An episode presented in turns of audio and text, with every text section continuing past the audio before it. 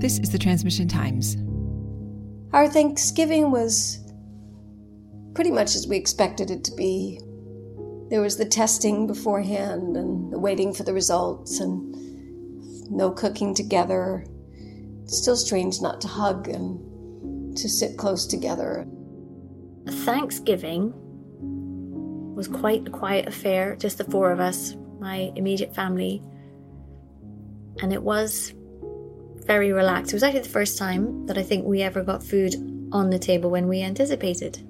We actually did not eat together with my son and his little family. We met in their backyard and traded food and took our food home. Thanksgiving was weird in the sense of I did not go home to see my family. And I instead Zoomed with my family. And overall, like, it was nice to see everybody on Zoom, but it's just like not the same. It was the first time we were able to get some grandparents to actually engage with some technology to connect. So that was exciting. And it was a little door that opened for them that realized they can do it. But a funny thing happened after dinner. We were going to play a game together, and we had to think about was it safe to be touching the tiles for bananagrams, and should we wash our hands in between each round, and how should we do it? And yeah, that was unexpected. What's usually so natural, we had to pause and sort of figure it out. We did silly things like played apples to apples with our cousins in Vermont, and that certainly brought some laughter to us. It's not the Thanksgiving we normally have, nor the one I expected, but I'm grateful that we're all healthy and safe. But we were thankful to be together, and it was pretty much as expected, but no staying the night, that kind of thing. Um, but still grateful. It felt really relaxed, and I am grateful for that. One of the best parts, though, of the weekend was I had like roommate Thanksgiving with my two roommates, and they're still kind of new, so we don't know each other all that well. But we still were like, all right, we're going to do Thanksgiving. We decided, I think, wisely to have roommate Thanksgiving the day after Thanksgiving, and we sat down at 3 p.m.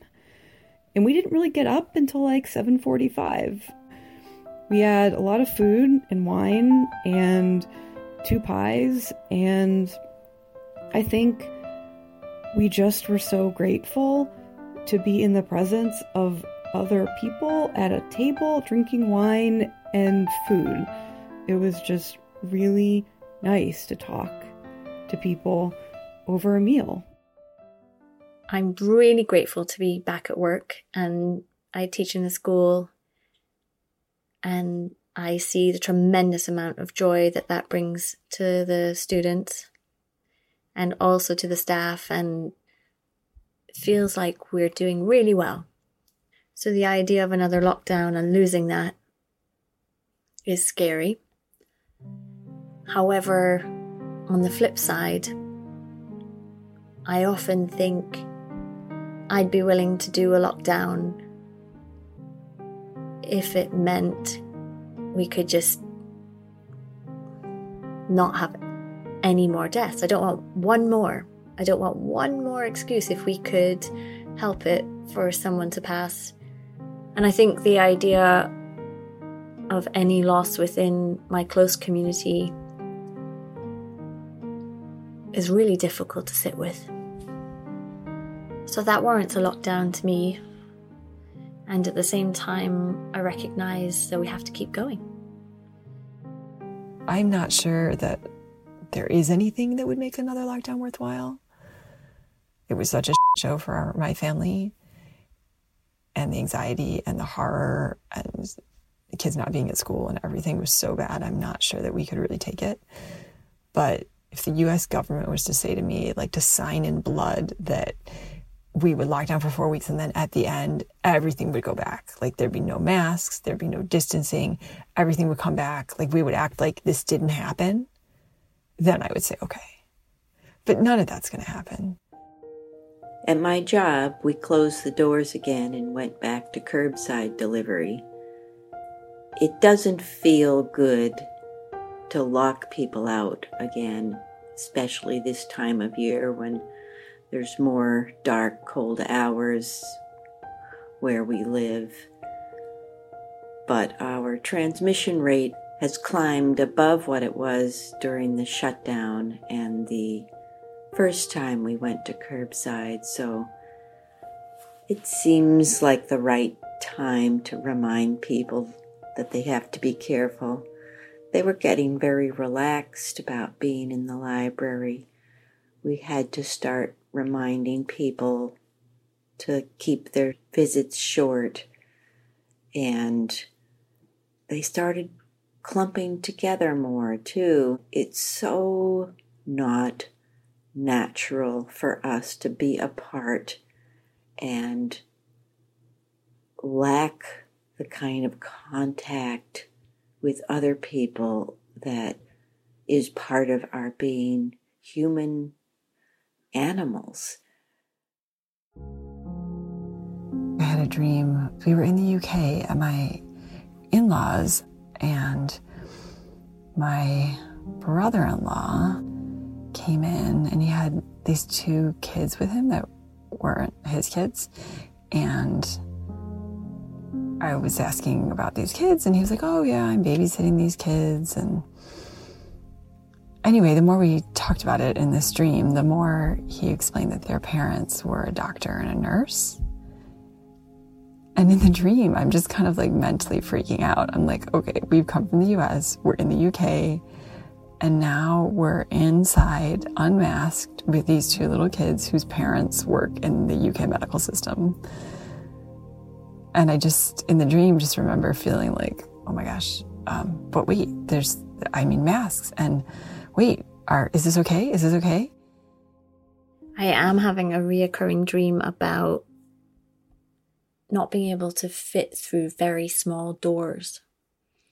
And it's always very small spaces, and I can't possibly conceive how I'll get through it.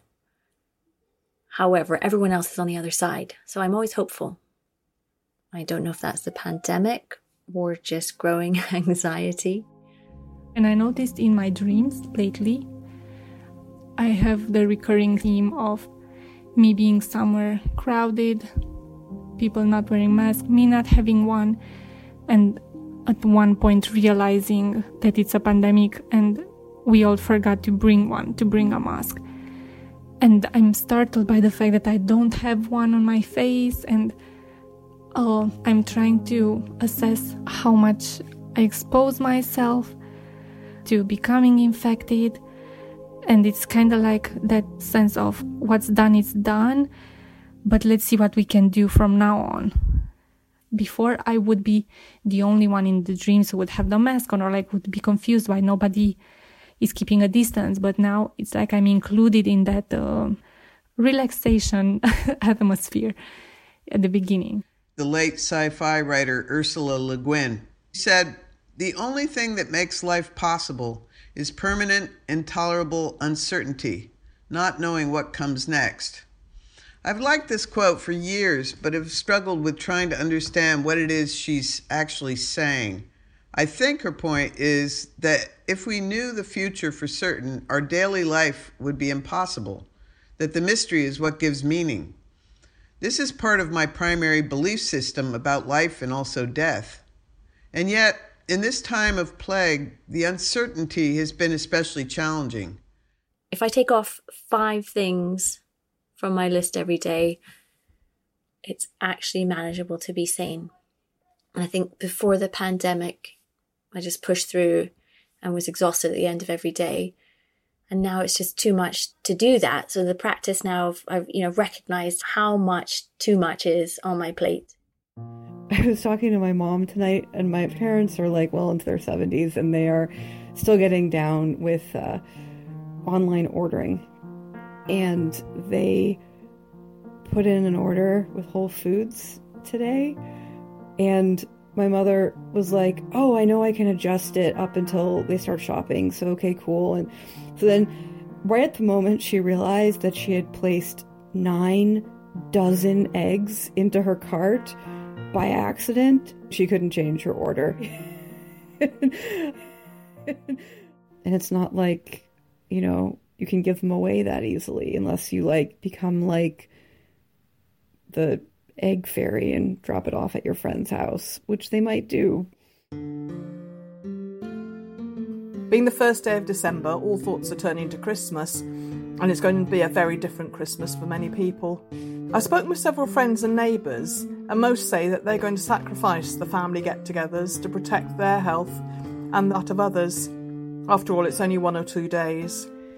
I'm thinking about the holidays and my very big extended family and how we always have Christmas together and sometimes Thanksgiving together, but inevitably someone's always sick. But this year there won't be any big gatherings, and we've decided to be safe, and it's going to feel weird.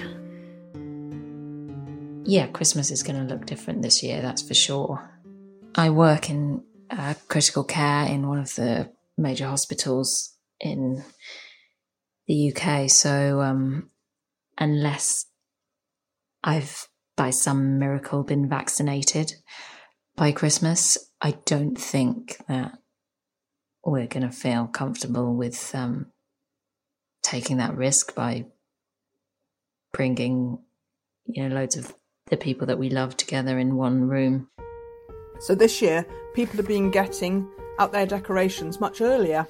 Lots of houses have already lit up and are a joy to see. Garden centres have been really busy selling trees and decorations, and the Christmas spirit is well and truly arrived here.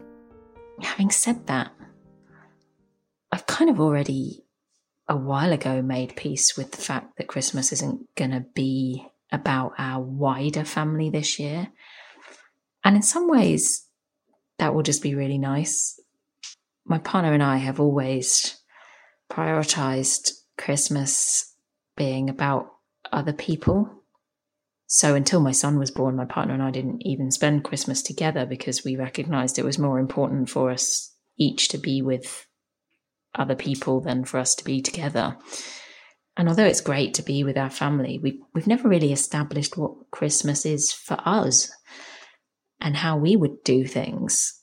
And so, in some ways, I'm looking forward to the opportunity for us to create Christmas for our little family rather than fitting into other people's way of Christmas. I'm always the one who does all the holiday baking, and I don't know if I'll send it all in the mail beforehand, maybe. Um, but I think we'll just have to get creative because we can still connect and find ways to share. So it's just going to be another part of 2020. I mean, there are some people for whom Christmas will just never be the same again because of what's happened to them or their family. So, again, I just really can't complain about being limited in activities when other people are facing much worse than that.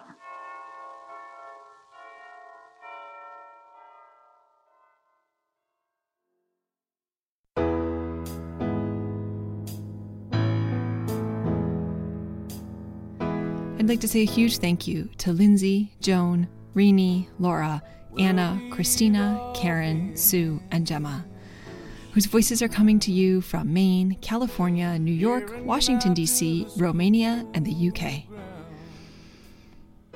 Since the beginning of lockdown, the Transmission Times has been collecting audio diaries from people around the world. And now it's time to hear from the kids. If there's someone under 18 in your life who you think would like to tell their pandemic story, I'd love to hear from them.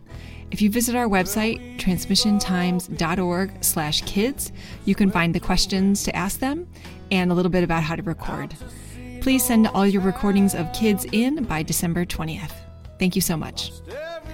The Transmission Times is created by me, Katie Semro.